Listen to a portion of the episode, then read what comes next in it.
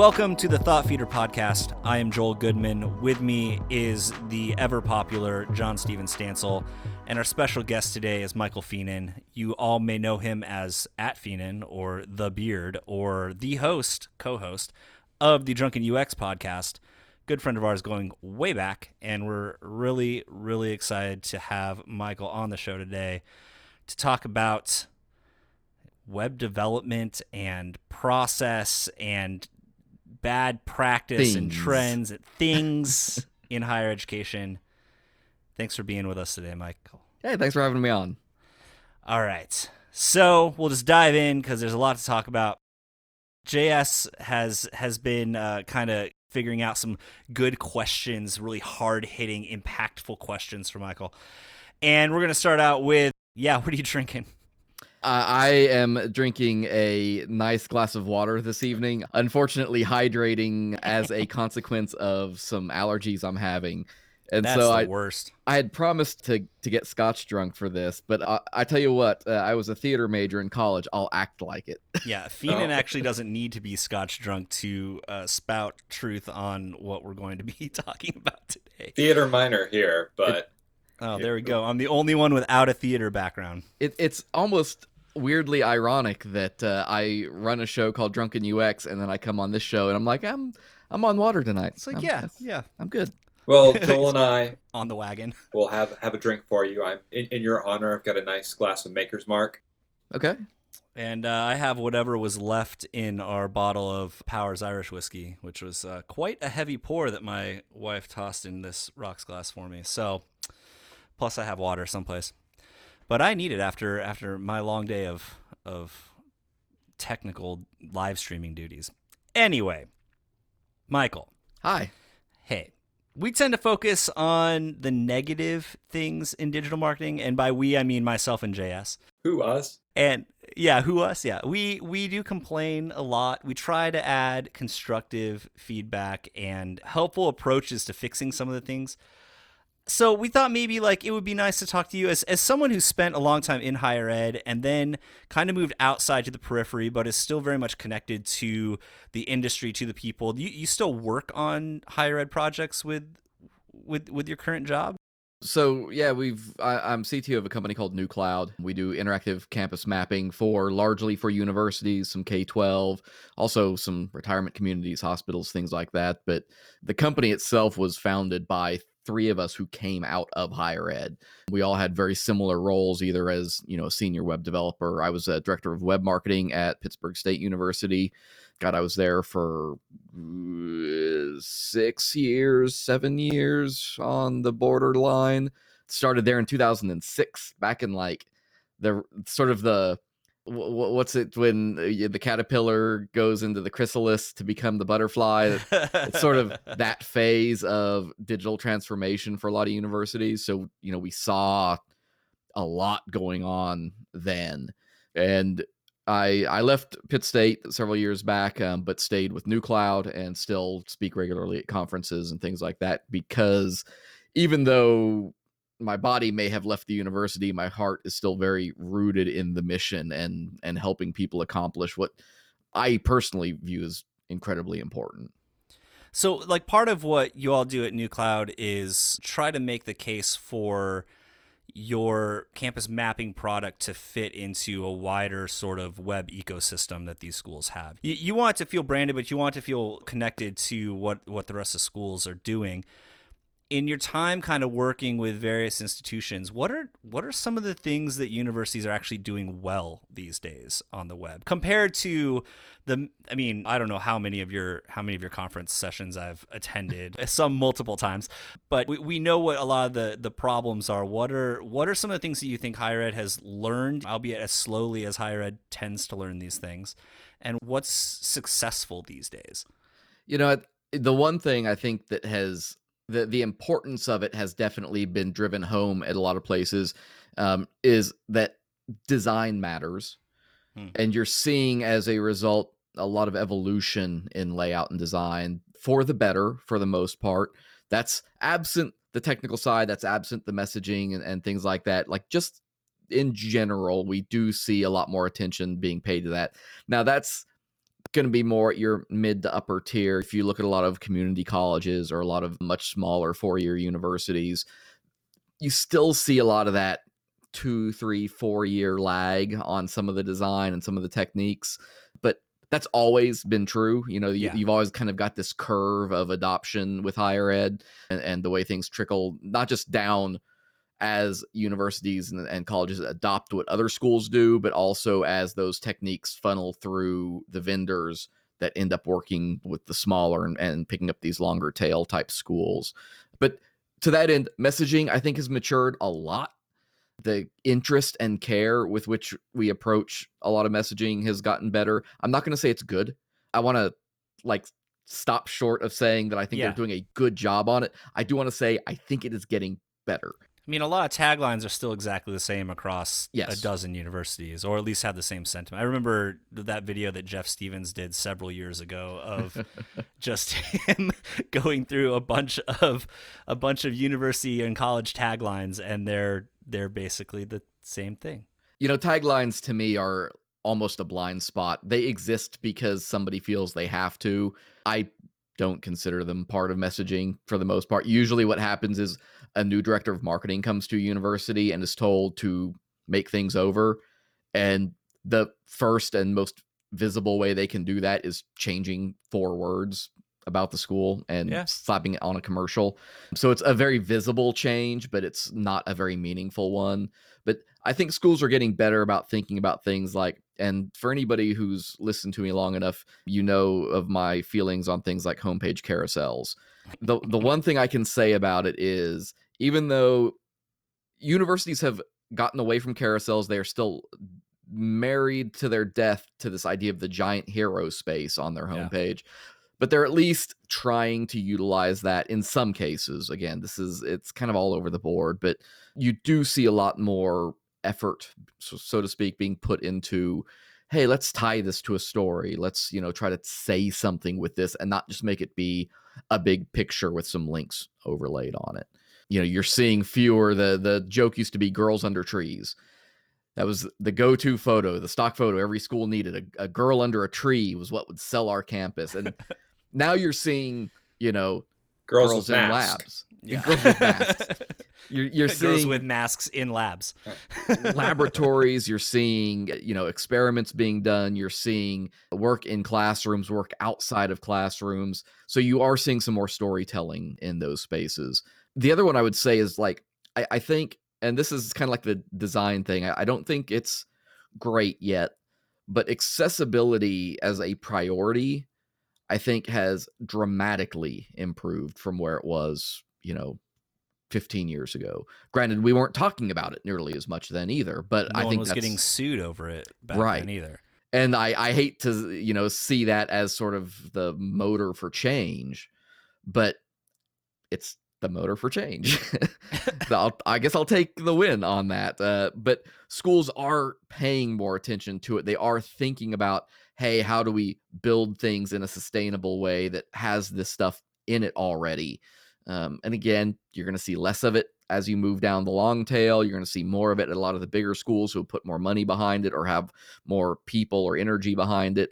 But generally speaking even when it comes to places that maybe can't do great at it i find that the people behind the scenes are still very motivated by it and they're trying to find ways even though they've got 14 projects laid out in front of them they're trying to sneak some of that stuff in and they they care about it which is i think a, a huge improvement I think that's kind of always been the case too. That you have a fair number of people, especially the people that are executing this work, that actually do care, and they're finding more creative ways to kind of get that good work in place.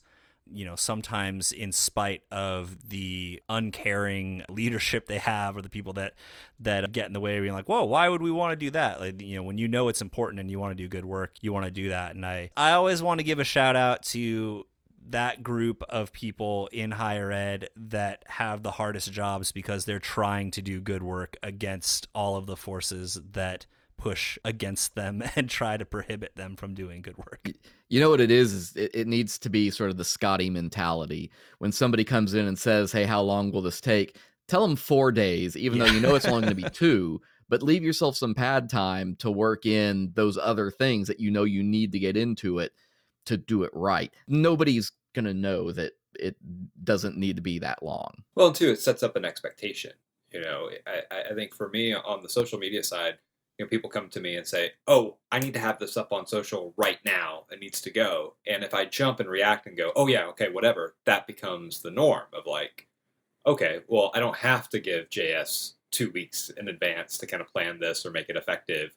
I can just pick up the phone and say it now. But if I build the expectation of, no, I need this time, because I really do, and we don't know what other contingencies are going to come up and know, they don't know that they're right. jumping the line right exactly. Yeah. they see no line they they have no understanding of the line so to speak they don't see your jira board your work board your ticket system whatever you may use to manage that work so when they come in and do that they're jumping all of this other stuff and we'll hopefully get a chance to talk a little bit about this sort of you know value exchange that happens when that comes into play that means something else didn't get done and somebody needs to be there to say hey this thing isn't valuable enough to do it right this second do the valuable thing then get to that tomorrow or get to that next week Yeah. So I think kind of what Joel's talking about with some some of the people that are doing the hard work and doing those thankless jobs on our, our university campuses, especially when it comes to websites. Most of us know that higher ed websites are a hot mess. E- even when it comes to to our own or even our, our own social media, I can tell you some things. I'm like, I know that needs to be fixed. I can't do that right now, or I don't have the buy-in to to get that fixed. So, what steps can those in higher ed take today Like, you know, when they pull out their earbuds after this podcast and start their workday. I don't know when they're listening to it. I, I listen to podcasts at the gym before before work in the before times when I went to the gym. But what can they they do today to start that shift and that culture change towards better websites? say no more. I mean and i've i've made this argument in a number of spaces and a number of forums a- and i i know that it's so easy to say those three words say no more. And it's like okay well that's easy to do but you don't have my boss. I get that. I i really i do understand that but you do have to say it more I, i'm not saying say it to everything i'm not saying say it at the wrong times say it at the right times to the right people because not all work is worth doing. You have too much website in front of you. At some point, you have to learn how to teach people about these trade offs. So, this is what I was just mentioning like thinking about, okay, we've got you know this department wants four pages stood up for a special project that they've got going on there they've got a special speaker series coming in and they want these four pages to showcase it cool i can do that but I'm an army of one or an army of two, you know, at best in a lot of places. We can do those four pages.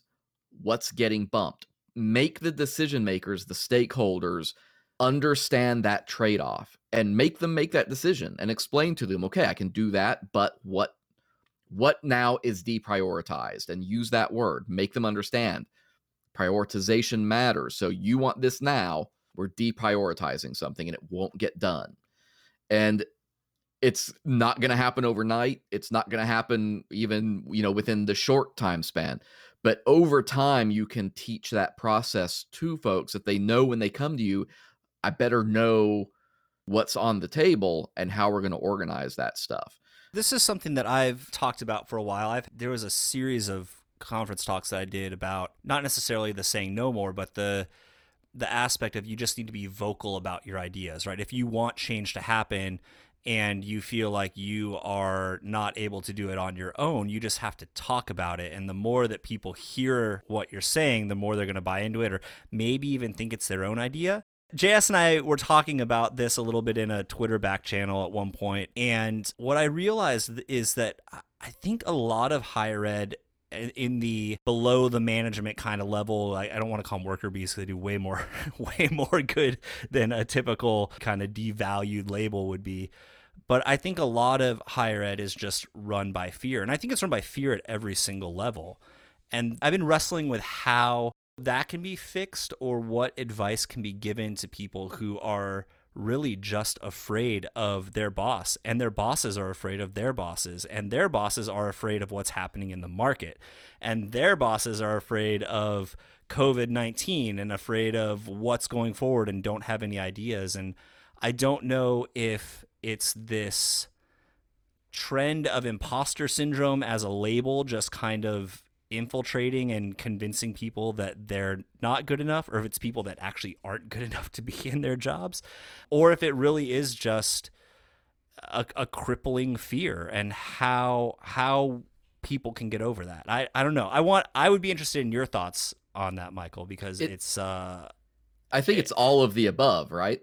Like it's it's a little bit of all wherever you go, you're going to pick up I think sense of some of that. I I would add to it not so much fear of each other like in terms of fear of bosses and bosses bosses and all of that. I think it's fear of the mechanization. Hmm. You know, you're staring at a treadmill that's already moving in some cases and you don't necessarily uh, look at a treadmill and tell me how fast it's going. It's it's a hard thing to do if you don't see the little numbers at the gym on the on the display. And so I think it's fear of figuring out how to jump on and jump off of this moving, you know, or Mm. carousel. Not to drive that metaphor anymore, but you know, this idea of something in motion and trying to figure out how to get on it and get off of it at opportune times, I think is something that that's what people get afraid of. And I think you're right talking about this stuff and to this idea of, you know, other folks not knowing the line, not knowing they're jumping the line by asking you for something. I think that's where too you benefit from just talking. You don't have to tell them that, "Oh my god, you're making me push work back." That's not it. Yeah. You can just help them understand, "Okay, your stuff's incredibly important. I get it. I do have three other things that are currently ahead of you right now. I will talk to whoever your boss is or whoever the stakeholder is, and I will get to this as soon as I can. But understand, we've got to prioritize this stuff, and I don't know where your priority is. But if you know you want to talk to the director of marketing and come to a consensus that something else can get bumped, cool, I'm on board. Let's do it talk about your work, talk about what you're doing, talk about it with your boss, talk about it with the people asking for things, just so they understand that there is a lot there. There's always more. There's no bottom to this bucket, so to speak. It is a well that just keeps refilling from the spring because there's always more work. So you've got to figure out how to get people to understand that who don't have that kind of at least not in this sense they don't have an understanding of that kind of world Yeah. everything is top priority in someone's eyes. For example, with things coming up at, at universities all over right now, you've got a housing director that's on you about Mhm. move-in day coming up, but at the same time, you've got summer commencement, and there's somebody with a, a fancy title that that's their top priority, and then there's admissions, which is just a constant machine. And so you have and all campus of these health telling you none of those things can happen. Right exactly. You know and then covid-19 and that's all that matters. So it, it feels like there are so many people that are are you know i I- i don't want to just constantly point the finger at vp but that's just an easy title to pull. But there are all of these vps that have their individual priority as when you're in marketing answering to all of them it can be very overwhelming and kind of fearful that okay i don't want to displease any of these people at this high rank but i can't do everything And I said, you know, learn to say no more, but say it at the right times to the right people. And understanding that from the web developer seat is really important because when we say things like, yeah, this is the top priority to, you know, everybody's thinks they're, you know, the most important thing in the world. That's because it is. To them, that request is the most important thing from where they're sitting. Hmm. And that's why that energy gets transferred the way it does. And they're not wrong for that because again it is their most important thing it is the top thing on their mind helping them understand and translate that to okay i know it's your most important thing and i want to take care of you now let's talk about how we get that done as quickly as possible but please understand if you want it to be done at a certain time next time come to me a week earlier and we can get it planned out for our next sprint or get it set up so that we can do the pre work. And the other part of that is people not understanding that simple little ask is actually a very complex technical request or something. Like that's another way that happens. So it's like, oh, you just want to change a one column to a two column on something. Well, that sounds easy, but maybe your structured content doesn't support it. Maybe the layout is not designed that way in that space. And so it's going to be a theme release and a rebuild of the Sass files and you know you've got to run your javascript through qa i know most universities don't have a qa system but but there can be a lot of technical underpinning technical debt to pay for to make some of those simple changes and that's another thing that a lot of folks don't realize Yeah. and pushing them with that to say hey yeah next time man if you can get to me a couple days earlier I can probably get this done for you faster or get it done for you by the deadline you need if you can give me a little more lead time and start asking for some of that. I think a lot of people would find a lot more success using that approach as well. You know, I say say no more. That's a very philosophical answer. I think one place that I would love to see universities actually make a change and do something useful is with their news sites. Please, Oh, can can I beg? Because it is a dumping ground for content. They feel a need to make content, but they give it no purpose. They don't tie it to any sort of mission, and they don't add any value through it to their departments, to their programs, to their initiatives, to their scholarships, to their donors. They just write. Maybe if you're lucky, they put some kind of category on it but they don't interlink anything. And and this is common across the board, I find. Like news sites were bad 15 years ago, and news sites are still very bad. They just Yeah. have like a quota they're trying to pump out. And that's if you could change one thing, change that. Like really think about tackling that and how to make it valuable to the work you're doing. Uh, so I honestly can't remember, Michael, if this goes back to the olden days, back when you and I were kind of like at a distance corresponding over the same CMS and, you know, build projects and stuff where we're like, oh, you can do super cool stuff and like add related content. We can make these stories like relate to a program and and then no one else did it. Or if it's just something that I have continually thought about for years and years and years. But if you have a news story and whether it's specifically living on a news site or you're featuring it on your homepage, which I would argue is a bad idea, if you don't give it a purpose beyond just existing, it's actually hurting your user experience. It's hurting probably some aspect of your brand, or at least it's it's definitely at the very least not helping any of your business goals and I, I don't I don't understand these institutional sites that I still look at or they'll have a great story about say a biology professor or an alumnus that has gone on to do something great and then they don't tie it back to the program page. They don't even like put a link in there to the program page that this person got a degree in. And that's prime content. Like that that should do something. It needs to have a purpose. This comes down to like breaking down the silos within web marketing, communications, media relations, because the people running those news pages are media relations people, and their goal is not to improve your SEO or, or to get people to other sections of the website. Their goal is I'm going to put out this news release, and hopefully, news channel down the street picks it up and puts it on the 11 o'clock news, and the president sees it, and board of trustees sees it, and they're happy. Not thinking uh, that it can be even more strategically powerful and if we integrate it into to the other areas there's you know it's, it's silos within silos within silos And you know what they're missing? What what a PR department is missing in that equation that is the key, the very key element to that. And it doesn't even have to be in PR. It could be part of the web team, part of the marketing staff, but somewhere in that mix, there's no content strategist ever. Content strategy is a word we like to use. It's a, a phrase that is popular inside of the web circle for higher ed. They understand the value of it, but universities do not hire content strategists to sit down and say, hey, we've got this content. Let's make it do something. Let's give it some gas. Here's a challenge to that too. The ones that do hire content strategists do not pay any attention to a governance structure. They don't have a single or two people working together or three people working together to actually be the people that a can say no more, right? you know, but can be the gatekeepers for that and make sure that the content strategists can do their jobs for one, you know, if you actually have a content strategist. But if you don't have a content strategist, and I, I think this case is pretty common in higher ed at, at most institutions, you have a group of people that are skilled in a lot of different things, maybe aren't experts at everything, but can do good work in a lot of different areas and they're doing their best to put in place a content strategy and to write good content and to make that content connect to the overall business goals that the university has But if they don't have anyone that can back them up, can run interference for them, can be that shield that clears the way for them to actually do the work that they do. Again, I say it's 2020. Why are we still talking about governance in higher education?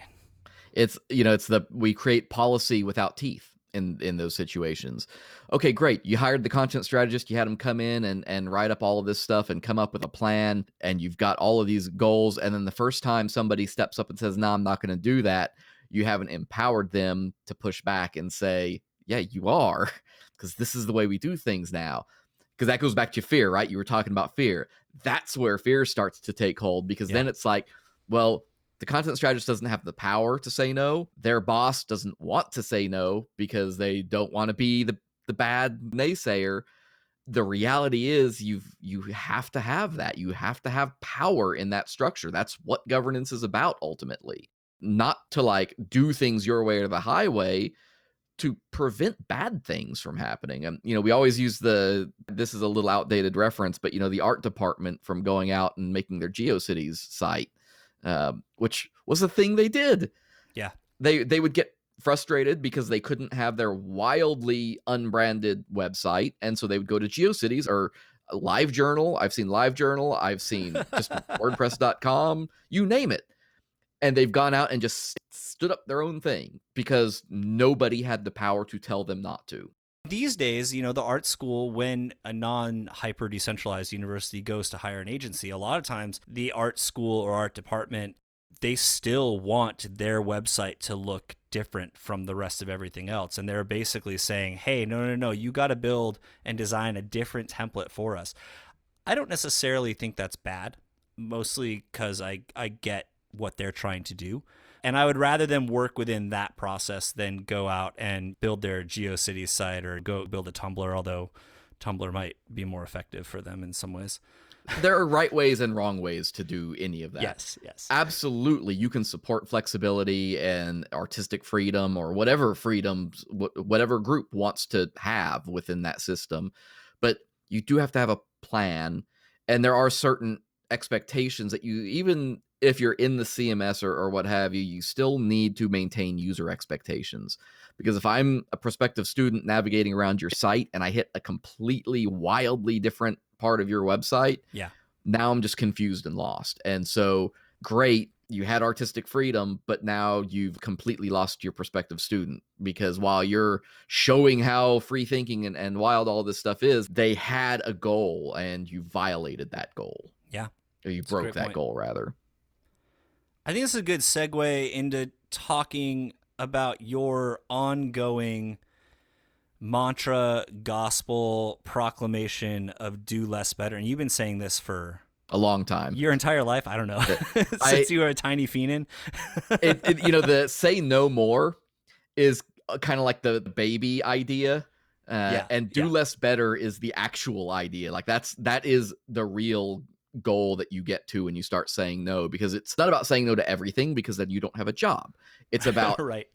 strategically prioritizing the work so you you know we use a phrase uh, at work you want to maximize the work not done Mm. you know you don't want to do work for work's sake you want to try to get to the most valuable thing we use this phrase right mvp minimum viable product you know you want to get to like that 80% mark and then decide if the other 20% is still worth doing if that 20% has value to continue pursuing do less better is about all of those things and trying to figure out you've got a university, right?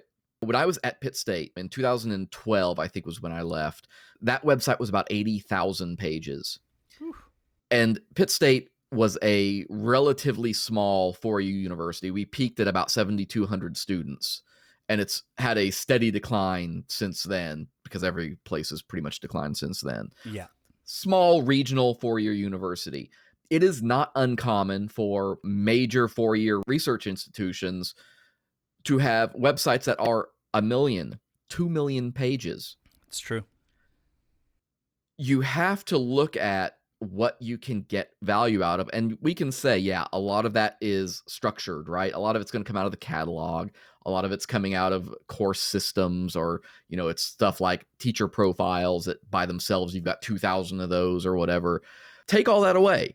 take all of this stuff out, you're still left with how many hundreds of thousands of pages. Yeah. If you say, okay, I've got 100,000 pages, let's start at the bare, like very tiny. You're an army of one. You're one guy at a small school, 100,000 pages. You've taken out all of the auto generated stuff. You're still left in a situation where, at best, you are forced to touch about a thousand pages a day if you were to review that stuff constantly to maintain its quality and make sure it's up to date, it's Yeah. accurate, that it reads well, that it's usable. There's no humanly way possible to sustain that.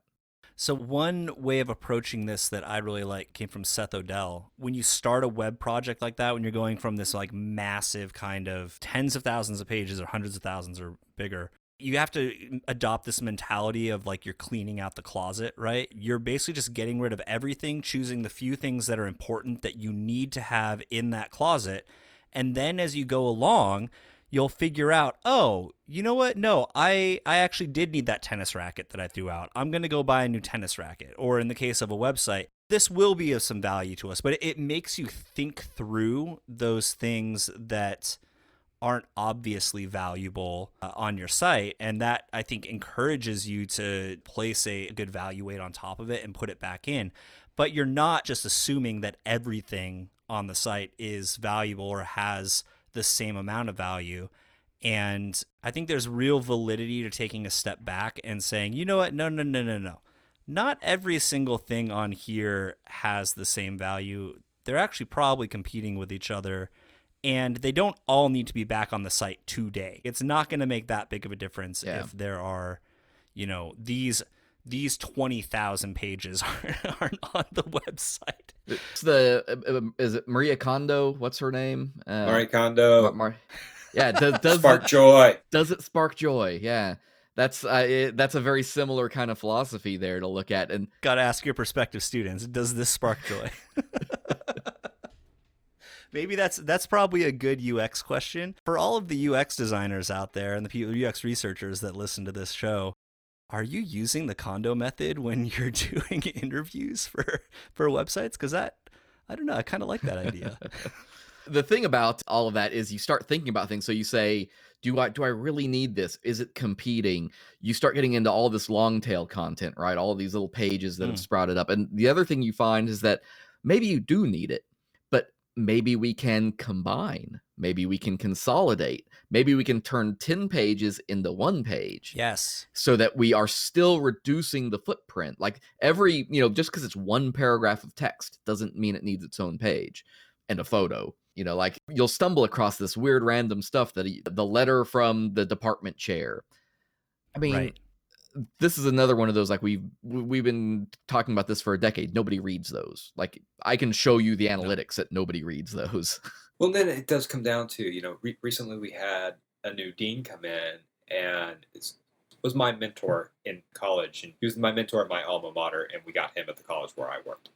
And he's an amazing writer, and he comes in, and I, I think he writes a new letter, and I, think they, they come in and they say, okay, there's a letter before me, and the dean before me Right. wrote this, and before me, and rather than going, oh, do I need to write this? Like, it, it's painful and i think you know there's always that fear of change that's a thing you know people are afraid of that kind of stuff but you know that's where we come back to this idea of part you know part of what do less better is about is about control it's about vesting control in yourself and getting it away from other people so that you can help show why having one page doing the job of 10 is actually more effective for a million reasons from SEO to users to everything. But somebody needs to be there doing that. I'm actually a, a firm believer, and this will make as many people clap as it will cringe, but I don't think any department should ever be in charge of doing anything except reviewing copy. They should never touch the CMS. Asking secretaries or professors to maintain websites is part of the reason things are broken because these people or social media pages. the thing is your best voices can be anywhere on campus and so you can tap into those but that's where things like instagram takeovers and stuff like that can really fly There's training wheels for social media Yeah. you can allow. Yeah. and that's hard in in the cms world every cms vendor will tell you oh no you can lock this down and and have a whole review process and oh yeah, it's all it's distributive editing and there's workflow. workflows and yeah. yeah, e- everybody, every CMS vendor will tell you that. They're not lying to you. You're lying to yourself if you think you're going to be able to use it the way they showed it to you. So I want to address one thing within this. If you think distributed content editing works, it's just because you're not willing to spend the money on the actual support staff that you need to handle content revisions and content creation and content editing. And your institution should check itself because you need to invest in those people that can do it so that you don't feel like you have to rely on faculty members or department admin staff because faculty it's not their job their job is not to do web marketing and the more you let them feel like it is their job the less they're putting their focus on teaching and you know adding value to your primary product and the underlying thing that I see there is you're abdicating power because you see a problem that you don't know how to handle. You're like, they're doing okay. They've got 100 pages, and I don't want to deal with those 100 pages. So I'm going to let them handle it because they're doing okay. The reality is they should have five pages that you mm-hmm. handle. Yeah. That's the secret. That's the way you fix that problem because you're letting them go off and write whatever they want, create whatever pages they want in many cases, and do less better have five pages have every department have the same five pages so that the user knows what to expect when they're bouncing from department to department looking at programs and things like that. Right. Make it consistent and really write that stuff really man give that stuff the marketing grease on it and and pretty it up and and put some stank on it you know? Like one page of really well written text is worth uh, the hundred pages that they're putting out that's garbage. One thing I really want to address while we while we have time, we've all kind of rushed into these COVID nineteen information sites, and I was thinking about this today a- a- as I was thinking about you coming on the show, and I was listening uh, to to, to the episode of the Drunken UX podcast about creating efficient emergency websites, but from a content perspective, they really kind of have become microcosms of what university websites are. They they've quickly gone from day one when we decided we need the site where it had just the bare bones information. This is all we had. To now, they've just become perfect examples of bloated dumping grounds for any information related to COVID nineteen. Just just throw it there. Just it's all there, and it's impossible to, to, for our target audiences to find what they need quickly. So, how can we create better and more useful comp sites when a we have to create things very quickly, and b we're under pressure from higher ups to include more information than is actually useful. Uh, step one don't be reactive don't build it quickly. Build it now for the future. The episode where we talked about that was episode 61 if anybody wants to go look it up.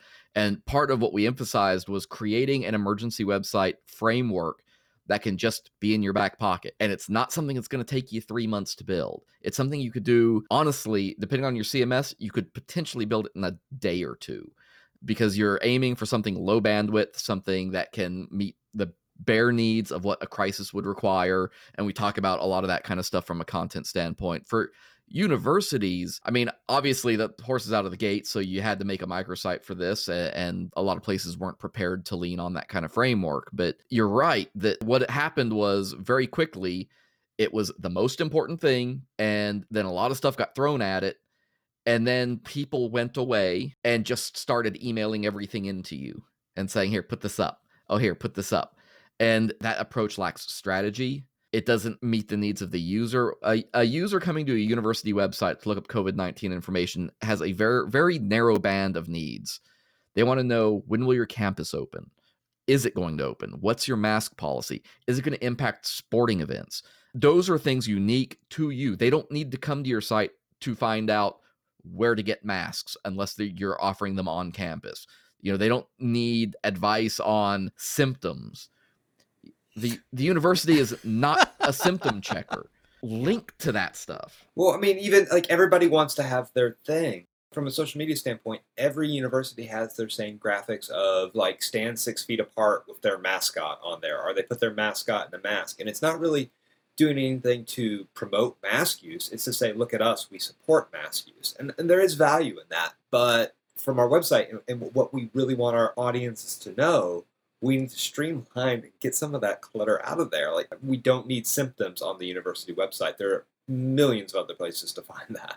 It, it's the triangle trade-off. You can have it two ways: fast, cheap, or good. Pick two of those because you got to sacrifice one. I would always recommend picking fast and good and, And- not cheaping out.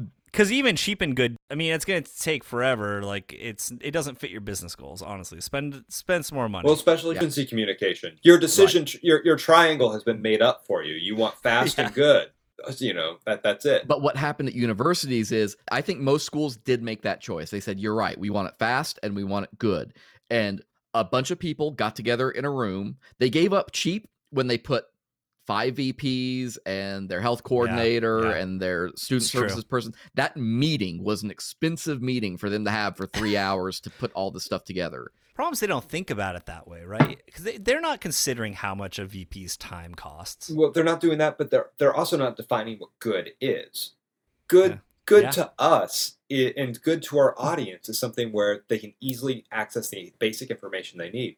Good to a VP is it has a lot of pretty graphics and it look looks nice and there's a drone shot in it maybe like or it has a information for every possible audience and you know i mean i remember early on going to covid sites and it's like here are 17 links in a list for faculty and here are five for current students and here are seven for parents and it wasn't focused like why don't your faculty have another place to go or why aren't you communicating with your faculty better their their staff like you should be communicating with them in different ways than you are with your primary audience which i would assume are your prospective students and current students That's a whole other Yeah, right. tangent. But well I I don't I've never understood the obsession with faculty page like not not like a faculty profile but like the faculty resources Yeah. pages on the website instead of inside a, a portal or something but that's another battle that's been ongoing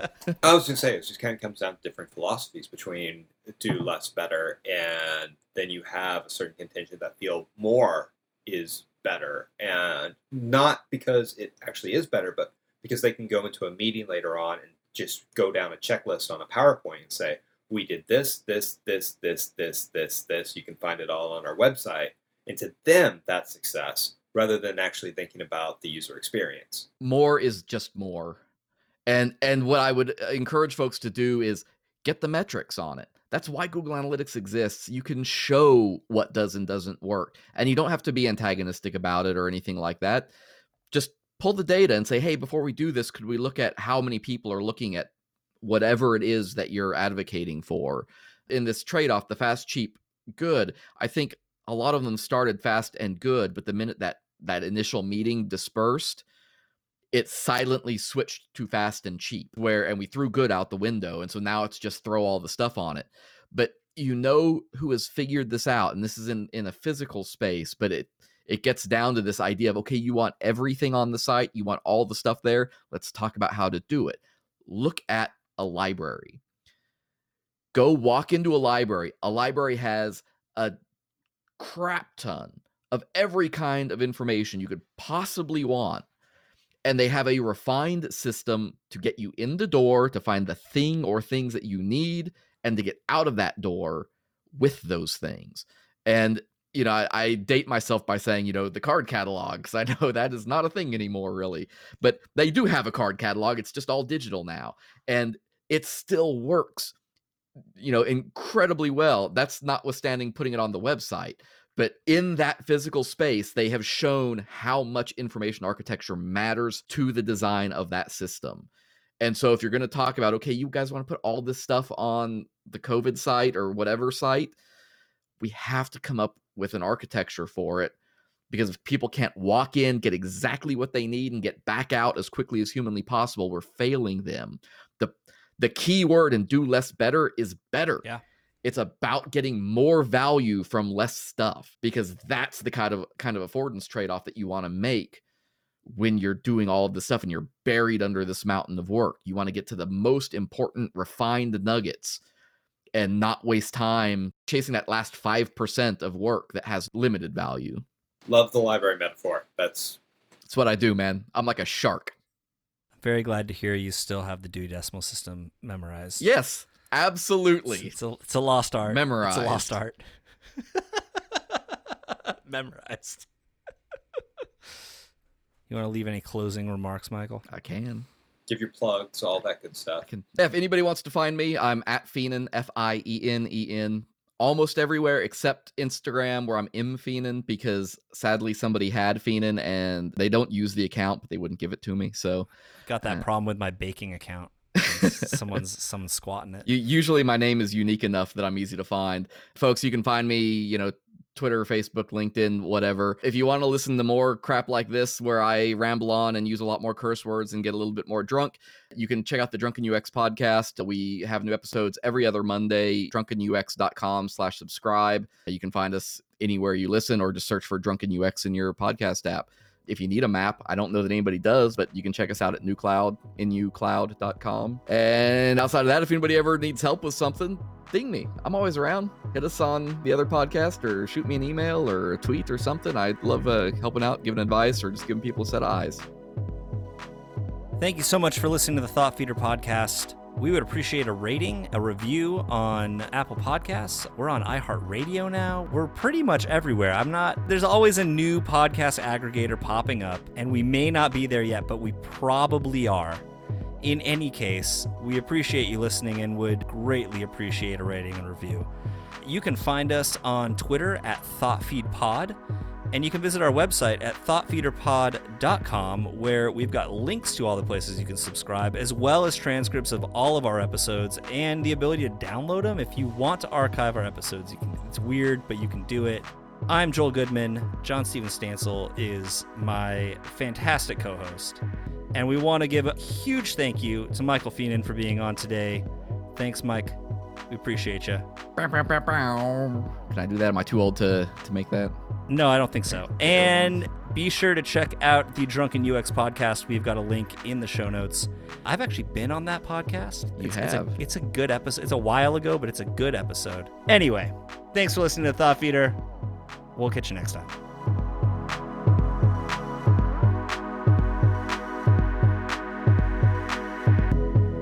Thought Feeder is a production of University Insight.